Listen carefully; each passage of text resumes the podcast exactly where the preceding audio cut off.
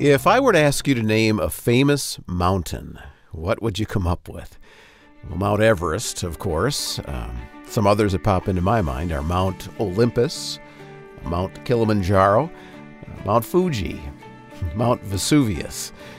Yeah, you're likely going to have more you could add to that list. And uh, this week on the Discover the Word podcast, we're going to continue talking about mountains and discovering together the surprisingly significant role that mountains play in the story of the Bible. As you read through the scriptures, it's tough not to notice that some of the most important and dramatic moments take place on mountains. And it seems like God often chooses to do some of his most profound work in the neighborhood of a mountain. And so, over the course of two of our Discover the Word podcasts, we're taking note of 10 mountains in the story of the Bible, 10 examples of the gospel in the mountains. And so, begin part two of this study next as we go to Mount Carmel and discover an invitation God extended there that maybe you need to hear and respond to today.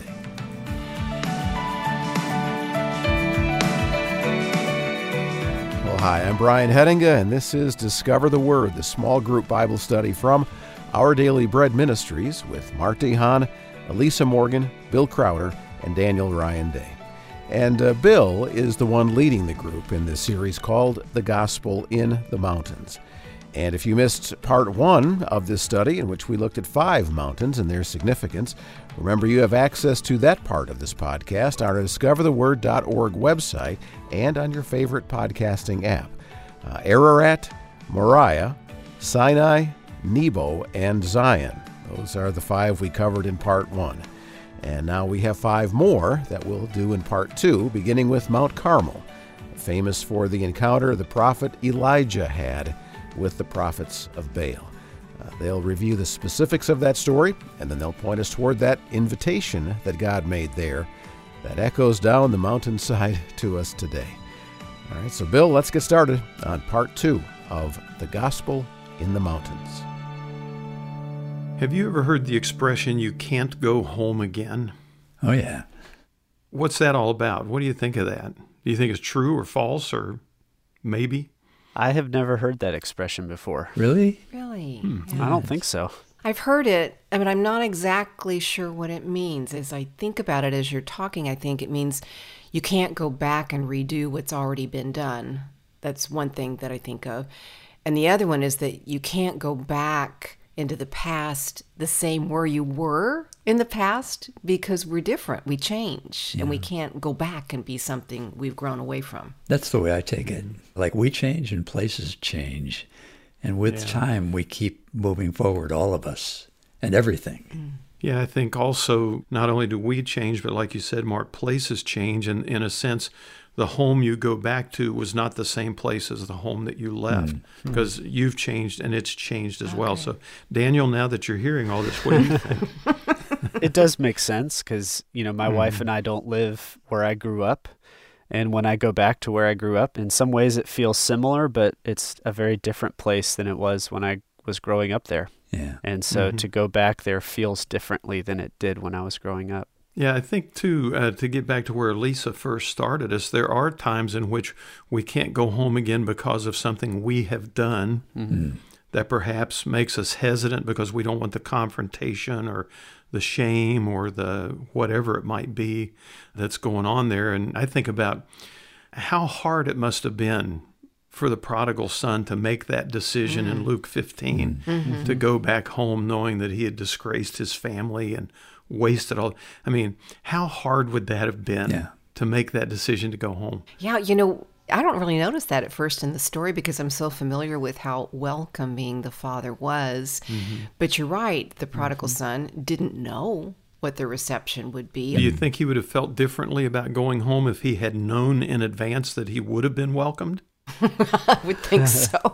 I think that's an important point because when we do go home and we're knowing we're going to have to face problems relationally or with our past or whatever, if we just knew mm-hmm. that it was going to be okay, mm-hmm. it would be so much easier. Mm-hmm. And interestingly enough, for me, we've been looking at some events in the Bible that happen strategically on mountains. And we're going to come to another one today, a very familiar story in Mount Carmel. But what I would suggest to you is that on Mount Carmel, the children of Israel are invited to come home again. Hmm. They're invited to return home again to their God. So we're familiar with the story of Mount Carmel, but perhaps for those who are less familiar, what has led up to the moment of confrontation that we'll talk about in a moment? It's a time when one of the kings that the Old Testament describes as one of the most evil kings to lead Israel is in power. His name's Ahab, and he has a wife, Jezebel, that's considered even worse than he is. And as a result of their leadership, they've led Israel into the worship of the god Baal, that we sometimes in the West pronounce as Baal. And as a result, the people of Israel are following this God that is not the God of Israel. So, in a sense, they've left home yep. spiritually yeah. as a people. So, how does God respond to it when they leave home? What does He do to kind of pinch them in a little bit? So, yeah, they're super challenged because of this long drought. Okay, so if somebody says, well, what does that have to do with coming home and a drought? I mean, well, we're going to get to that because the purpose of the drought was a situation that produced great pressure upon the people because they're an agricultural economy. And as a result of three and a half years of that drought, the people are called to Mount Carmel. And we see that in 1 Kings 18, verse 20. Would you read that for us, Mart? Okay. So Ahab summoned all the people of Israel and the prophets to Mount Carmel. Now, the prophets he's speaking there are the prophets of Baal, as Daniel pronounced it, Baal, as I'm used to hearing it. Those are the prophets of Baal. They have been called to Mount Carmel, which is a high place in the northern part of Israel, and it abuts up against the Mediterranean Sea and then runs inland all the way to the valley of Megiddo. It's a mountain ridge line, and uh, they assemble there, and you have the people of Israel, you have the king, you have the prophets of Baal, and you have Elijah. And at that point, with all the cast kind of in place, it's Elijah that puts down the challenge in verse 21. Elisa, would you read verse 21? Sure. Elijah came near to all the people and said, How long will you hesitate between two opinions? That's interesting, isn't it? If the Lord is God, follow him. But if Baal, follow him. But the people did not answer him a word. Now, I would suggest that that phrase, if the Lord is God, follow him, is an invitation to come home. Hmm. He's inviting them to come back to their God. And as he does it, he's calling them away from the worship of Baal and back to following the one God of Israel. And Elijah issues that as the prophet of the true God as he's getting ready to confront the prophets of the false God, Baal. Hey, Bill, I got a question. Sure. I don't want to get too far off the page, but how does Elijah show up? Yeah. This was a conversation that had been happening, and Elijah first comes on the scene to tell Ahab that there's going to be a drought because of the idolatry. Then he shows up, and in a conversation, it's agreed that there has to be a meeting to resolve all this problem. And so Elijah's there to represent God. So technically, he's kind of included in the prophets, although there's like 450 Baal prophets mm. and only one of him. So it's primarily the Baal prophets that are in view, but he's there in view as okay. well.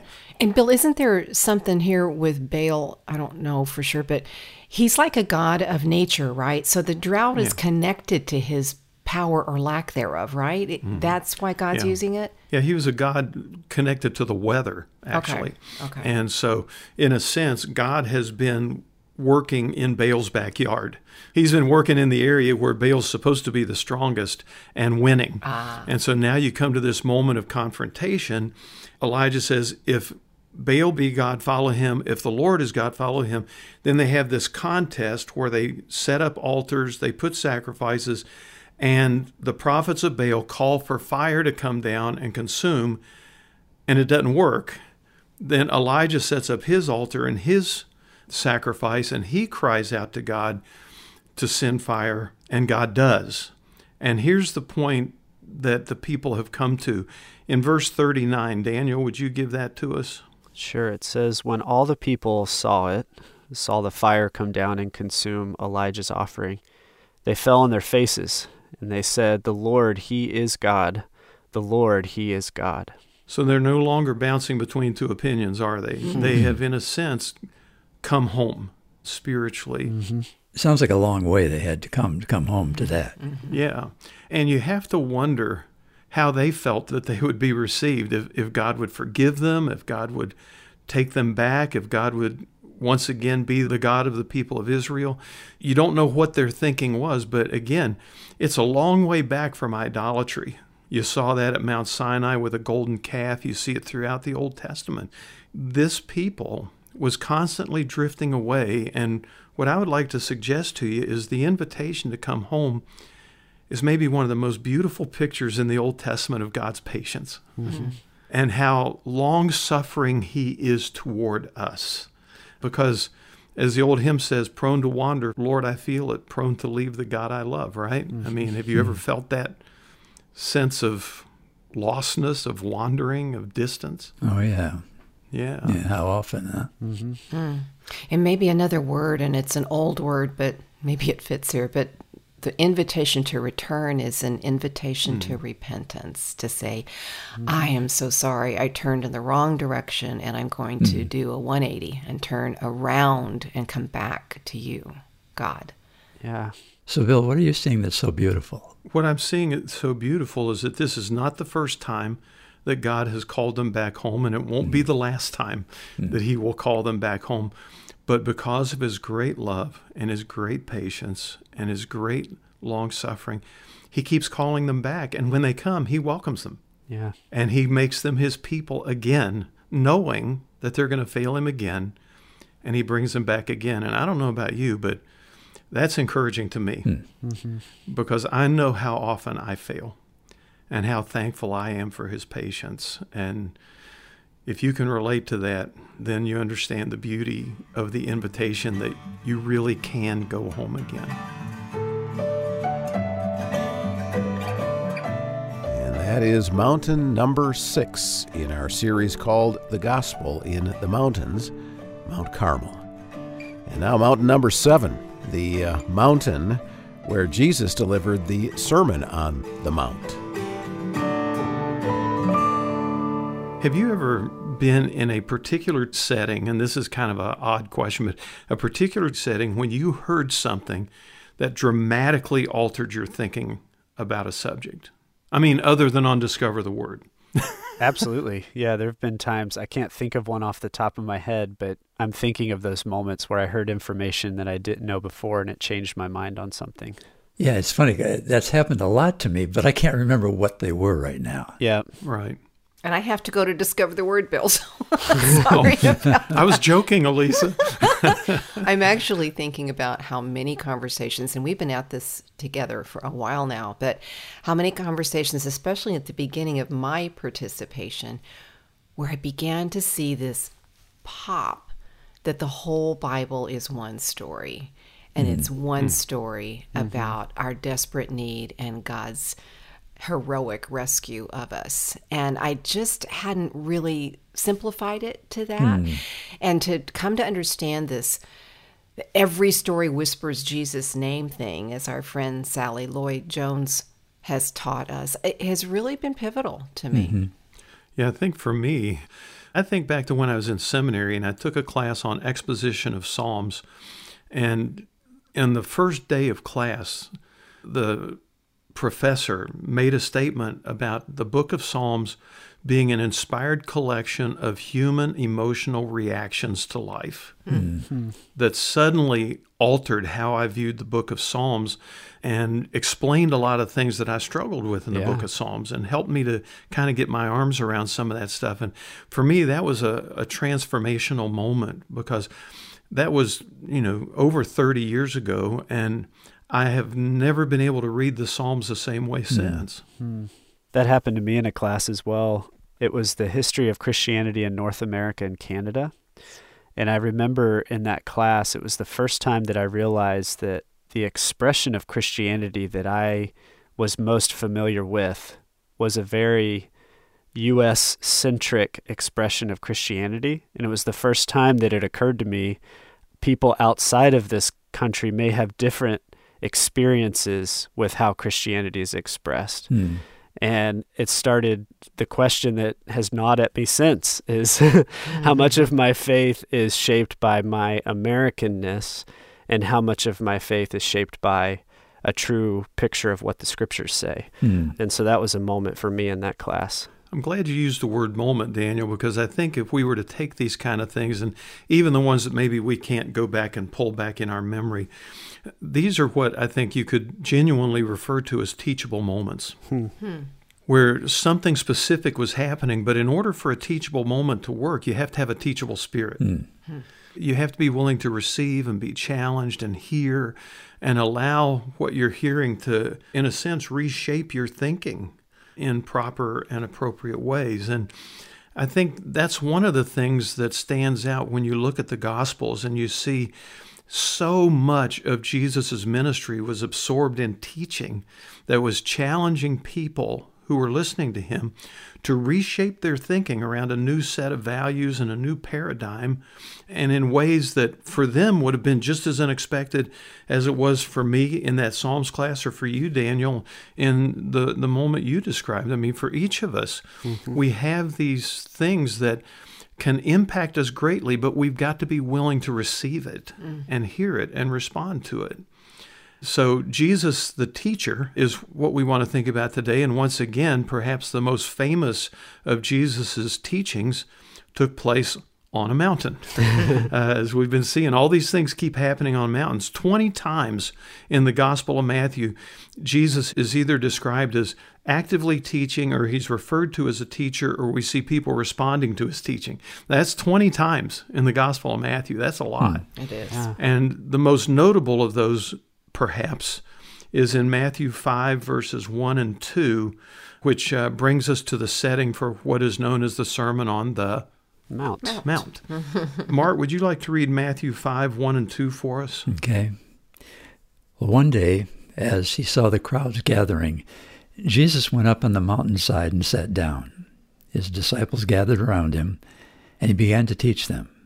He began to teach them. Now, in Matthew chapter 4, it says he began to preach the kingdom of God. Uh, he began to preach this kingdom message. So that's the beginning of his preaching ministry. But now on the Mount, the Sermon on the Mount, we see him beginning his teaching. What's the difference? If somebody says, I, I don't get it, Yeah. the difference between preaching Well, and teaching. I think the a lot of the difference is intent. And I'm going to give you my personal definition of the difference, and you feel free to push back on it because it's only my personal definition. But I think in some ways, preaching is intended to change our hearts, ah. and teaching is intended to change our minds. Hmm. Teaching appeals to how we think about things by giving us better, hopefully, information to think about it with. Whereas preaching is to challenge us in the way we approach and view life. And so for me, it's a difference in purpose that makes the difference between the two. Does that make sense? You know, I kind of struggle with that. I tend to think of preaching as more as proclaiming. I think it all depends on what you think of preaching. Mm-hmm. You know, and with Jesus preaching the kingdom of God, I think of that as being like John, kind of proclaiming it that it's come. Mm-hmm. Whereas when he moves into chapter five, he seems to be describing it. Yeah. And I would say that there's probably a lot of people in our audience, and I might be one of them, that would say that we've maybe divided those too much and that really good teaching is a part of preaching and that they're hmm. more similar than maybe we we make them out to be. But I have a feeling this is probably a little bit more beside the point of what you're trying to get us to than really what the message is that Jesus is bringing on this mountain. And I want to know why the mountain is important. Yeah, that's right. Mm-hmm. Well, the first answer is the text doesn't tell us why the mountain's important. So we lay that out there first. But it may have been nothing more than just logistics. Mm-hmm. They didn't have PA systems, they didn't have broadcasting equipment. And so sometimes teaching from a mountaintop would allow the voice to project and carry and allow people to hear better than they could uh, in a different kind of setting. So it may be nothing more significant than that, but even in itself, that's significant mm-hmm. because it's an expression of the extremes Jesus went to to communicate this message mm-hmm. that was very important. And I remember in other conversations too, we point out that in that time, high places had a different significance. Mm-hmm. Yeah. And it could be that this is Jesus establishing a new way of doing life in the very kind of high place that in the past they would have used to worship false gods. I go back to something you said a few minutes ago, Mart, when you're talking about preaching versus teaching. You said in one, he's declaring the kingdom, and in the other, he's explaining it. Well, that's exactly what he's doing here. Hmm. He is explaining it. Hmm. And we can read through just the Beatitudes if you want to read around the table and, and just read the Beatitudes between the three of you. Okay. What I want you to listen for is a different way of viewing life. This is not different ways to get saved or become a Jesus follower. These are different ways to live a life that reflects Him and His kingdom. So just read through the Beatitudes and listen to how different this is than what those people would have been used to hearing. So we'll start in Matthew 5, verse 3. Yep, that's good. Blessed are the poor in spirit, for theirs is the kingdom of heaven. Blessed are those who mourn, for they will be comforted. Blessed are the meek, for they will inherit the earth. God blesses those who hunger and thirst for justice, for they will be satisfied. God blesses those who are merciful, for they shall be shown mercy. Blessed are the pure in heart, for they will see God. Blessed are the peacemakers, for they will be called children of God. Blessed are those who are persecuted for righteousness' sake, for theirs is the kingdom of heaven. Blessed are you when people revile you and persecute you and utter all kinds of evil against you falsely on my account. Rejoice and be glad, for your reward is great in heaven, for in the same way they persecuted the prophets who were before you. Now, every one of those things in the Beatitudes are things that were, in a sense, countercultural to the way life was lived then and basically to the way life mm-hmm. is lived now. Yep. We're all about happiness. Jesus says, Blessed are those who mourn. We're all about power and authority. He says, Blessed are the meek. I mean, we live in a world that is geared one way, and Jesus goes onto this mountain to reflect a whole different way of living life. And it's not just a way of living life, it's the way he will be living life. I think it's important. He brings this message at the beginning of his ministry, and then for the next three or so years, he lives it out mm. in the sight of everyone there. You want blessed or the meek? What about going to a cross mm. and accepting that? He's really about transformation and it, mm-hmm. he does turn things upside down. And so bill I, what i'm thinking here is that you know whether it's about our mind or our heart or explaining or proclaiming you know great great handles for our understanding. Now i'm thinking about a moment that truly was pivotal for me and it wasn't about my understanding. It wasn't about me seeing the whole story of the bible. The moment i'm going to now was a transformational moment in my heart. And that's a moment when I was looking up at my original family and down at my created family and seeing brokenness everywhere and looking at myself and thinking, well, I've done things so right. And God began to gently transform my thinking into understanding that I'm broken too mm-hmm. and that He brings beauty in brokenness. And that's been a life changing transformation. So maybe that's the teaching from the mountain too that He intended to create in our beings as we follow Him. His upside down kingdom is always going to confound yeah. the thinking and the values of the world systems around us. Mm-hmm. It will always confound it. And that's why when we live the life of the king, the life that he modeled and expressed and taught, when we live that life, it is always going to confound the world around us, but it is also always going to be the very best way that we can represent Him to that world and show them why He is so desperately needed, not only in that day, but in every day. Yeah, the principles that Jesus taught were countercultural 2,000 years ago, and they're certainly countercultural today. The Sermon on the Mount is a key part of the story and message of the Bible, and it happened on a mountain.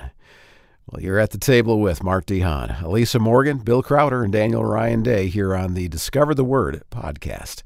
And we will move on to mountain number eight, where something so otherworldly happened that it had to leave Jesus' disciples saying, uh, Did that really just happen? we'll look at that after this message. Even though we will make 10 stops at different mountains in these two podcasts, we still won't have time to cover all the important mountaintop moments in Scripture. For example, we won't talk about the dramatic battle that took place at Mount Tabor. But that doesn't mean you can't discover what took place there by watching an episode from the Our Daily Bread Films documentary, Holy Land, with Dr. Jack Beck. We're going up to about 1,800 feet above sea level. That's a good 1,800 feet of climbing. This, this climb up Mount Tabor just feels like the story told in the book of Judges. Yeah, Jack does such a great job of telling that story, and you can watch that episode for free when you visit discovertheword.org or find it on the Our Daily Bread Ministries YouTube channel. And now, mountain number eight in our series, The Gospel in the Mountains, the Mount of Transfiguration. I don't know about you guys and how you prepare lessons or conversations or whatever we want to call them. We each have our own way. But one of the things I tend to spend a lot of time on is thinking about okay, what's a good question to kind of open it with? And I racked my brain trying to come up with some entry point for today's conversation, and I kept drawing blank. and the reason is because I can't think of anything that can be a point of reference for the transfiguration of Jesus. That totally surprises me, Bill. Because the first thing I think of here when I think of you and the transfiguration is Star Wars. And I think about when Princess Leia is, you know, with R2D2 and he shoots out this video of Obi-Wan Kenobi, this mm-hmm. Presentation of him, this kind of hologram. I'm like, you can figure this. You can surely imagine this, right? No. but do you understand the problem? Why it's so hard to figure out something to relate to a situation as unique as the transfiguration of mm. Jesus? You know, if you start though really small, like with my mind, it seems to relate to almost any time you're looking at someone, you thought you knew them, but all of a sudden mm-hmm. it's like either they describe some of their interests or what they've experienced in life, or they come yeah. out with an insight and it's like, oh, good night. You see that person in a whole new way. Hmm. Hmm. But I also feel the tension, Bill, that you're probably feeling because this is such a monumental, important, hmm. life altering moment where heaven and earth meet in a very explicit and real way. Like, how do you come up with a worldly example from our lives that doesn't feel like it lessens that or cheapens mm. it in some way? So I get that too. I think you're right. I think, Bill, you're up on the mountaintop with this one. well, the good news is you guys are going to join me up on that mountain uh, in Matthew 17, verse 1. But I do think, Daniel, that you described the tension that I was feeling, but I also think, Mart, that what you said is exactly what's going to go through the minds of Peter, James, and John, who are with Jesus mm-hmm. on the Mount of Transfiguration, because following this event, I don't think they'll ever be able to look at Jesus the same way mm-hmm. again. Mm-hmm. They're going to see him differently than they ever had. And in a sense, of course, because that's kind of what transfiguration means. Yeah. Uh, but uh, at the same time, it is such a to lean into what you were saying, Daniel, such an otherworldly kind of an event that it takes some willingness to step outside our normal mm. experience to try to process and maybe use a little biblical imagination if we could and try and imagine what that must have been like. So let's go to Matthew chapter 17 and we want to read some of this story. We're not going to read all of it. Let's read verses 1 through 7. Matthew 17, um, 1 through 7. After six days, Jesus took with him Peter, James, and John, the brother of James, and led them up on a high mountain by themselves. There he was transfigured before them. His face shone like the sun, and his clothes became as white as the light. Suddenly there appeared to them Moses and Elijah talking with him. Then Peter said to Jesus, Lord, it is good for us to be here. If you wish, I will make three dwellings here one for you, one for Moses, and one for Elijah. But even as he spoke, a, a bright cloud overshadowed them, and a voice from the cloud said, This is my dearly loved Son, who brings me great joy. Listen to him. And the disciples were terrified and fell face down on the ground. But Jesus came and touched them. Get up, he said. Don't be afraid. When they looked up, they saw no one except Jesus. I bet they were afraid. like, let's be real. if they weren't afraid, they weren't paying attention. Um, now, what's interesting in yesterday's conversation, when we were on the Sermon on the Mount, Mart, you reminded us that in the Old Testament, mountaintops and high places were used for idol worship, and that's where the altars were and things like that. And you uh, expressed a wonder if perhaps that was part of why Jesus went on a mountain to inaugurate his new kingdom teaching, to put it in contrast to that. And we don't know for sure, it's certainly possible, but it seems to me that here, especially with Peter talking about wanting to build three tabernacles, this seems to be a moment where the old high places are being permanently done away with, mm. and there's a new high place. And it's not specifically because it's on a mountain, it's because it's in Jesus. Mm. And the mountain, I think, is, in this case, doing away with the old. Mm. What I'm thinking of, Bill, is what you said earlier in this conversation. You said, I'll bet for these men, they never, ever could see Jesus the same way again. And I'm wondering if it threw it for them, if they saw him in such power and such glory at that point, that the thought of him dying or going, he kept talking about, I got to go to Jerusalem and suffer and die. Mm-hmm. It may have been impossible for them to imagine that mm-hmm.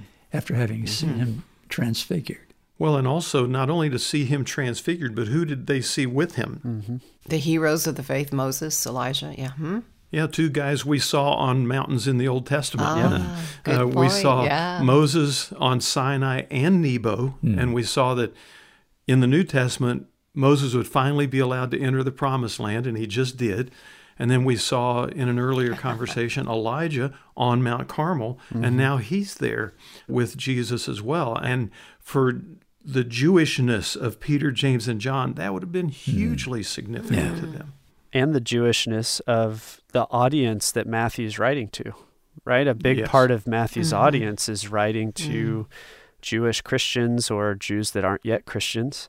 Mm-hmm. And so mm-hmm. part of mm-hmm. putting Jesus on this mountain with Moses and Elijah bringing attention to this story is showing them that this is not just an ordinary teacher or an ordinary rabbi like they may think he is. Mm. Now, I'm going to read verse 2 again. And I want us to just kind of sit with it for a second and imagine what that must have been like for Peter, James, and John to witness this. It says, There Jesus was transfigured before them. His face shone like the sun, and his clothes became as white as the light. now, is it just me, or is that kind of hard to get your mind around a little bit? It is, and you can go to all the various films we've seen trying mm-hmm. to depict this moment in history. It is absolutely beyond mm-hmm. what mm-hmm. we can imagine, isn't it? Mm-hmm. I think it's really important for us to understand since we can't really get our minds around what it would have been like to have been there and witness that. John, who was there, later when he wrote his gospel, described this moment, we believe, when he said, The Word became flesh and dwelled among us, and we beheld his glory. Hmm. The glory of the only begotten of the Father, full of grace and truth. And Peter, in one of his letters, describes this. We saw his majesty hmm. on the mountain. Hmm. The impact that it had on those men who were there is extraordinary. Yeah. And it seems to resonate too with John's words, the vision of the revelation, right? Chapter one. Mm-hmm. Absolutely. True. Yeah. Yeah, the glorified Christ, brilliant like the sun and bright and shining and all those different things. There's one more element to this that I don't want us to miss, although for our purposes, I don't think it's the main point. I think the main point is here we get a sense of who Jesus is. And in Luke's account of this, Luke says that not only were Moses and Elijah there, but they were talking to Jesus literally about his exodus. Hmm his exodus, his departure. And we know that between the Mount of Transfiguration and that departure was a cross and an empty tomb. Mm. But one thing I think is really interesting is that at the beginning of the first phase of Jesus' public ministry, at his baptism, God the Father appeared and said, This is my beloved Son, in whom I'm well pleased. And now, as Jesus moves into the second phase of his ministry, which is to move into the events of the Passion and the cross and the resurrection, once again, the Father validates the Son mm. in this marvelous mm. way with witnesses mm. who can speak to that. Mm. That is so powerful, Bill. As uh, we were reading that, it was echoing to me how close to the Father's heart this Son is. And he is presented in all his glory here that's a beautiful thing. So you see him as a human in the river with John, and God speaks his love and pronouncement over him. And then you see him deified, I mean, who he truly is as God, and the Father speaks over him with his mm-hmm. love. It's really hard to get our minds around that. Yeah. And don't you get the sense, too, that it must be coming from within in a way that could not be seen before, rather than mm-hmm. being something yeah. that was brought and imposed yeah. on him in that moment? Yeah back to what you actually said, Mart, at the beginning, just how, you know, we don't even understand who people really are and, yeah. and God's revealing who his son really mm-hmm. is. Yeah, I don't think John could have written John 1:14 if there hadn't been a transfiguration because I don't mm-hmm. think he would have ever seen it like that. Mm-hmm. But because he saw it, he could write that. And we see the glory of Jesus and I think to something else you said earlier, Mart, maybe this is the larger point to latch on to. Imagine being on that mountain seeing Jesus this way, and then only a short time later, seeing him beaten and crucified. Mm-hmm. And trying to connect the dots between those two things, as discontinuous as they are, yeah, for sure, would have been unbelievable. And yet, here we see the glory of Jesus revealed, but in John 12, anticipating the cross, he says, Now is the Son of Man glorified. Mm-hmm. And still, even on the cross, he is being glorified, but even more so, he's expressing the heart of his Father. And that is mountain number eight, where Peter and James and John had to be left saying, you know, did that really just happen? The Mount of Transfiguration. And now, mountain number nine, the mountain all the other mountains we'll look at in this study are pointing to Mount Calvary. At different times on Discover the Word, we've had occasion to talk about maybe what some of our favorite hymns or favorite Christian songs were, songs that had meant a lot to us. And Mart, I remember you naming one in particular as one of your favorite hymns. Do you remember what you mentioned? What I'm thinking of, this might have been it. You know, I've been so absorbed the last few years in the crucifixion of Christ and just it seems like it's just continually opening up to me. Did I say the old rugged cross? Is that possible? That's exactly what you said. Now, Daniel and Elisa, do you remember what the first line of the old rugged cross is? I think it's on a hill far away. Okay, Elisa, are you agreeing with I, him? I agree. I agree. What is the song whose first line is on a hill far away? Answer: The old rugged cross. Mm-hmm. Yeah. And it's not the only song that does that. There's a song entitled I Believe in a Hill called Mount Calvary. Yeah. In the hymn Blessed Redeemer, it begins Up Calvary's Mountain, one dreadful morn.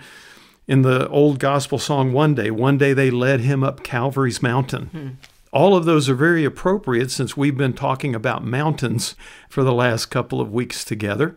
What's interesting is that nowhere in the Bible does it say that Calvary was a hill or a mountain. Oh, come on.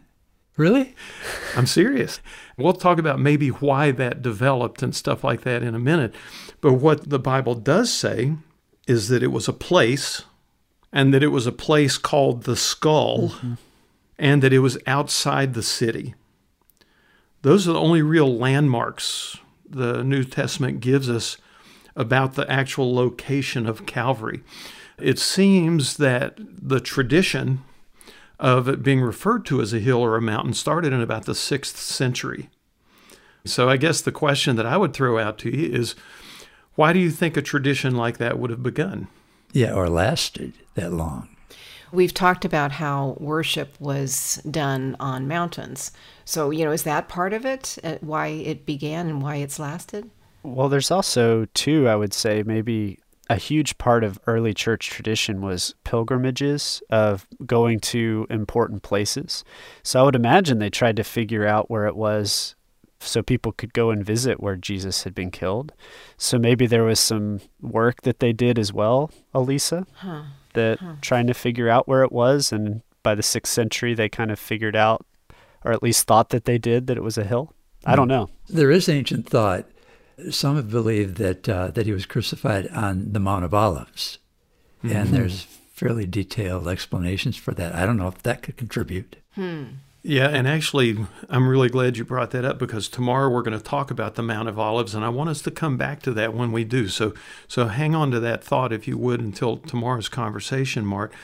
Let me throw a couple of reasons at you why this tradition could have developed, and then tell you why I think Calvary needs to be included in this series, whether it was a literal mountain or not. Okay. Hmm. The first reason that I think it's possible is if you remember when we were talking about Mount Zion last week, and we talked about the fact that Jerusalem was built on a series of hills. There were multiple hills around there. And so there aren't very many places around Jerusalem that aren't on a mountaintop. Mm-hmm. I mean, you have the Kidron Valley that's between the old city of Jerusalem and the Mount of Olives, which is a low place. But all around, it's fairly high territory. And so a lot of that territory would be considered hills or mountains, whether a specific one was identified or not, just because of the topography of it. The second thing is found in the, the word the skull. Somebody read Luke 23 33 for us, because that's one of four different places in the Gospels where it's described as a skull. Daniel, you want to read that for us? Sure. When they came to the place called the skull, they crucified him there, along with the criminals, one on his right and the other on his left. Now, those who are proponents of the hilltop mountain type uh, view of this say that it was called the place of the skull because it was shaped like a skull, that it was kind of a ridge line or a or the top of a hill that looked visibly like a skull. And one of the places that we visited in the times that I've been in Jerusalem is a place called Gordon's Calvary, where some people believe maybe, we don't know for sure, the crucifixion might have taken place, but it actually does look visibly like a skull. So some who are proponents of it say, they came to that position because it looked like a skull. Others say, no, it's not likely it was called that because it looked like a skull. It's a place where people were killed, it was a place of death and that's mm. why it was called a skull. That makes good sense, but I'm confused on something. Maybe you can help me. Is that when we're reading in Luke 23 33, the place which is called a skull, in some translations, I think the KJV, it's the place called Calvary. And we've been mm-hmm. talking about Mount Calvary. Where does that word Calvary come from rather than the word skull? I'm confused about that.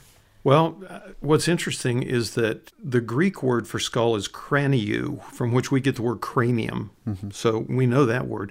But interesting, the Latin word for skull is calvaria, from which we get the word Calvary. So you have the skull Calvary describing perhaps what the place looked like, and you have Golgotha, which appears maybe to have been the name mm. of the hmm. place. That's intriguing. I like that over the last two weeks together, we've been looking at these mountains in the Bible, and we've been seeing them moving forward in the story of the Bible. And, and I go back to what Elisa said in a previous conversation when she said one of the moments where things really popped for her in a Discover the Word program was when it firmly landed in her thinking that the whole Bible is just telling one story.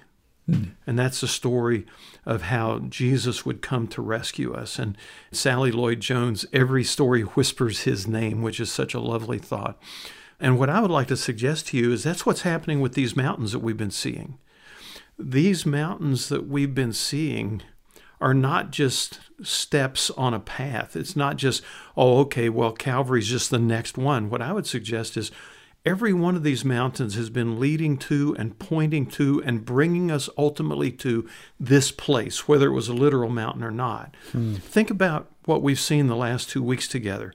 We saw Mount Ararat, where Noah and his family represented the human race getting a second chance. Mm-hmm. And the cross perches a second chance for humanity. Mount Moriah, mm-hmm. where God promised a lamb and he gave the lamb. And now a lamb is given on Calvary, the costliest lamb, the Lamb of God who takes away the sins of the world.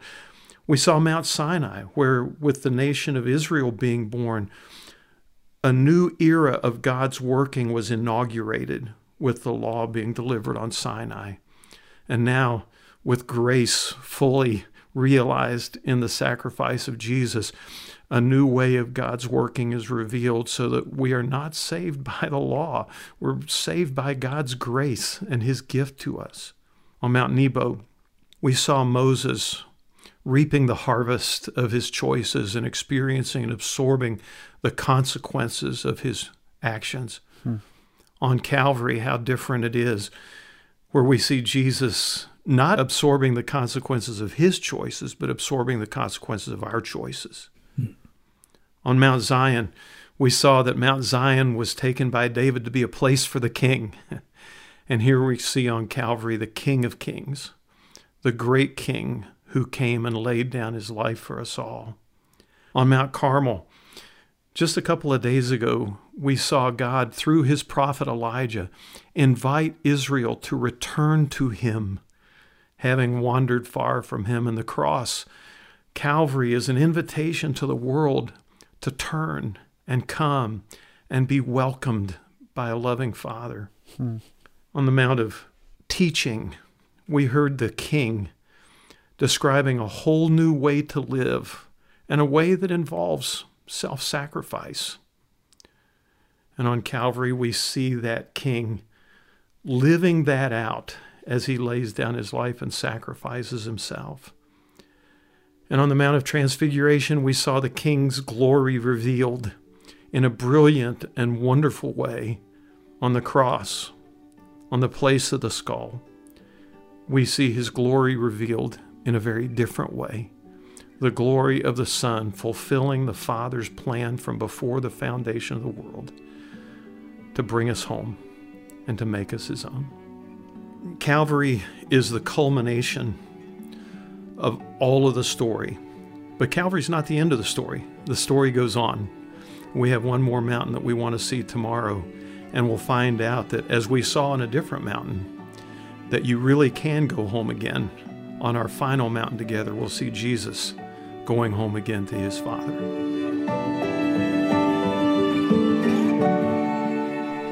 And the group will look at that final mountain with you in just a moment after this word about our next important conversation on the Discover the Word podcast. Think about this. Now, it's 1965, and you're thinking, I need to preach a passage to an all black congregation pushing back on segregation.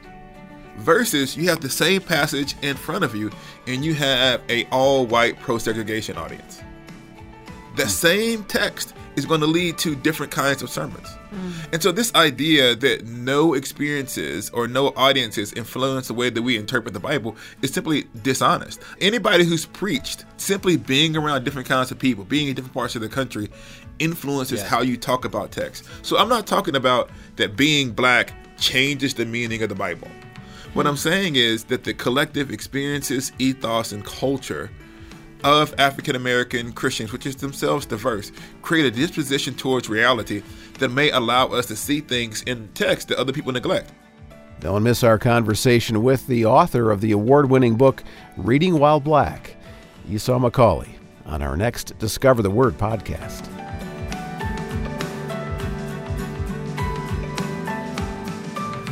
And now, one more mountain and the hope and the promise associated with it as we've spent these last two weeks having a series of, for lack of a better word, mountaintop experiences, what are some things that have stood out to you as we've looked at them together? Oh man, I can't get over the the last conversation, Bill, when you uh, pulled it all together. Mm-hmm. You ended up showing how Calvary, the cross, ends up, you know, bringing fullness of meaning to all the other mountains. I thought that was great. Mm. Yeah, I think for me, just seeing the whole story unfold together, oftentimes we read scripture in pieces. And so we may not see all these mountains telling pieces of the story. And so getting to read through all of those, or at least a, a good handful of them, has been very interesting to see how hmm. God shows up on mountains and how that pushes the story of Jesus throughout the story of the Bible. Yeah, what a beautiful arc that is. And, you know, it, maybe we just all want to spend a little more time really watching for those mountains as we read the story of Scripture in the future. Yeah, that's good, Elise. And, you know, I think we had a, several times or a couple of times the thought, too, that the, uh, the high place of the cross really displaces the high places of the false gods uh-huh. of the world. Yeah. And saying that, Mart, I was thinking a lot about Psalm 121. I lift my eyes to the hills from whence does my help come? And you pointed out that that really is talking about how we tend to worship false gods, you know, and we look to the mountains as not really the source of help we need to depend upon. But you know what? I, I live in a place of mountains. I live in Colorado. Hmm. And this series has adjusted my gaze, if you will, you mm-hmm. know, yeah. to, to help me question what am I looking to the mountains for and what mountain am I looking to for that hmm. help. That's good. Yeah, earlier in our conversations in one of the other programs, Lisa, you made the comment that you weren't sure you'd ever look at mountains the same way again. Yeah, yeah. And I kind of feel that myself because I think about the old gospel song, Lord, lift me up and help me stand by faith on heaven's table land, a higher place than I had found. Lord, plant my feet on higher ground. Mm. And I've thought about that a lot as we've gone through this series the higher ground of what God has done through his world mm-hmm. and through his son ultimately, and how he has strategically, it seems, chosen to do so much of that on mountaintops, on higher ground, mm-hmm. uh, in a sense, so that He can lift us up to that higher ground with Him. Uh, for me, this has been a, a, real joy to do this together. We have one more, and it's, it's a mountain that came up in yesterday's program briefly, Mart, because you mentioned it. You talked about the fact that um, there are some scholars who have speculated that perhaps Calvary was part of the Mount of Olives. Yeah, and uh, I recall some of that is based on the fact that the centurion seeing the veil split in the temple. Yeah, right. And where could he have seen that except from the the high place of, of Olives? Yeah, the for those who've not been to Jerusalem, the Mount of Olives overlooks the old city of Jerusalem and looks directly down onto the Temple Mount. Mm. Ah. Now the Temple Mount is the home to two Muslim mosques. Uh, but in Jesus' day, Herod's temple would have been there. And so, to your point, Mart, some have speculated that perhaps that could be seen by the centurion from the top of the Mount of Olives. It's interesting that the Mount of Olives is where we're going to end our journey together, but the Mount of Olives is really strategic in the Passion Week events. It's at the Mount of Olives where the triumphal entry takes place. Hmm. It's from the Mount of Olives that Jesus teaches what is known as the Olivet Discourse. It's at the base of the Mount of Olives where the Garden of Gethsemane is located. And then we come to today's event. As you say, Mart, perhaps Calvary is in there following Gethsemane, but today's event, we see Jesus return to the Mount of Olives, and from there, he will ascend to his Father. So let's go to Acts chapter 1, because in an earlier conversation, the one on Mount Carmel, I raised the question about are you familiar with the expression, you can't go home again? Right. Then we talked on the Mount of Transfiguration about Jesus' coming exodus from Jerusalem. Well, now we see those two ideas combined on the Mount of Olives as Jesus will make his exodus from Jerusalem, and in so doing, he will go home hmm. to his Father. So, Acts chapter 1, and um, begin with verse 8 and read around to verse 12. This is Acts 1, verse 8. But you will receive power when the Holy Spirit has come upon you and you will be my witnesses in Jerusalem and all Judea and Samaria and to the ends of the earth. When he had said this, as they were watching, he was lifted up, and a cloud took him out of their sight. They were looking intently up into the sky as he was going, when suddenly two men, dressed in white, stood beside them. Men of Galilee, they said, why do you stand here looking into the sky? This same Jesus, who has been taken from you into heaven, will come back in the same way you have seen him go into heaven. then the apostles returned to Jerusalem from the Mount of Olives, a distance of half a mile. Hmm. Yeah, my translation says then the apostles returned to Jerusalem from the hill called the Mount of Olives. So, hmm. whereas it was very obscure regarding Calvary, it's very specific uh, on the Mount of Olives that ah. this is a real hill we're talking about here. Hmm. What's interesting is that Jesus departs from the Mount of Olives. And for a second, I want you to think back to the Mount of Transfiguration. And for Peter and John and James, who saw the Mount of hmm. Transfiguration, then they saw the events of the Passion this probably feels a lot closer to the Mount of Transfiguration than what had happened in between, don't you think? Absolutely. Mm-hmm. That's a great catch. Yeah. It's interesting, too, that if you keep reading down in verse 13, they're going in to appoint the apostles and going forward, and it starts out those present were Peter, John, and James. So it is such an hmm. echo. There it is. Yeah. Yeah, when you think about this moment, this is another one of those moments that it's kind of hard to imagine. I mean, imagine first century eyes, mm-hmm. and you watch this teacher that you have lived in the presence of for some three years, and you've experienced so much of life with him, and all of a sudden, he just starts to lift up out of your sight. And uh, I mean, that would be so surreal and so hard to get your mind around, like so many other things they had seen Yeah. in their experiences with Jesus. And it seems like they're expecting that this is just one of Jesus's teaching moments or something because they keep staring up, expecting him to come right back down. Even though he's warned them, but yeah, I mm-hmm. couldn't help but think, now what's he going to do? Mm-hmm. Here we see a place where Jewish thought and Christian thought merge together because the angels, these young men in white apparel, we believe were angels, and they tell the disciples that just as Jesus has departed, he's going to return the exact same way. I think that they probably heard to this spot. Hmm.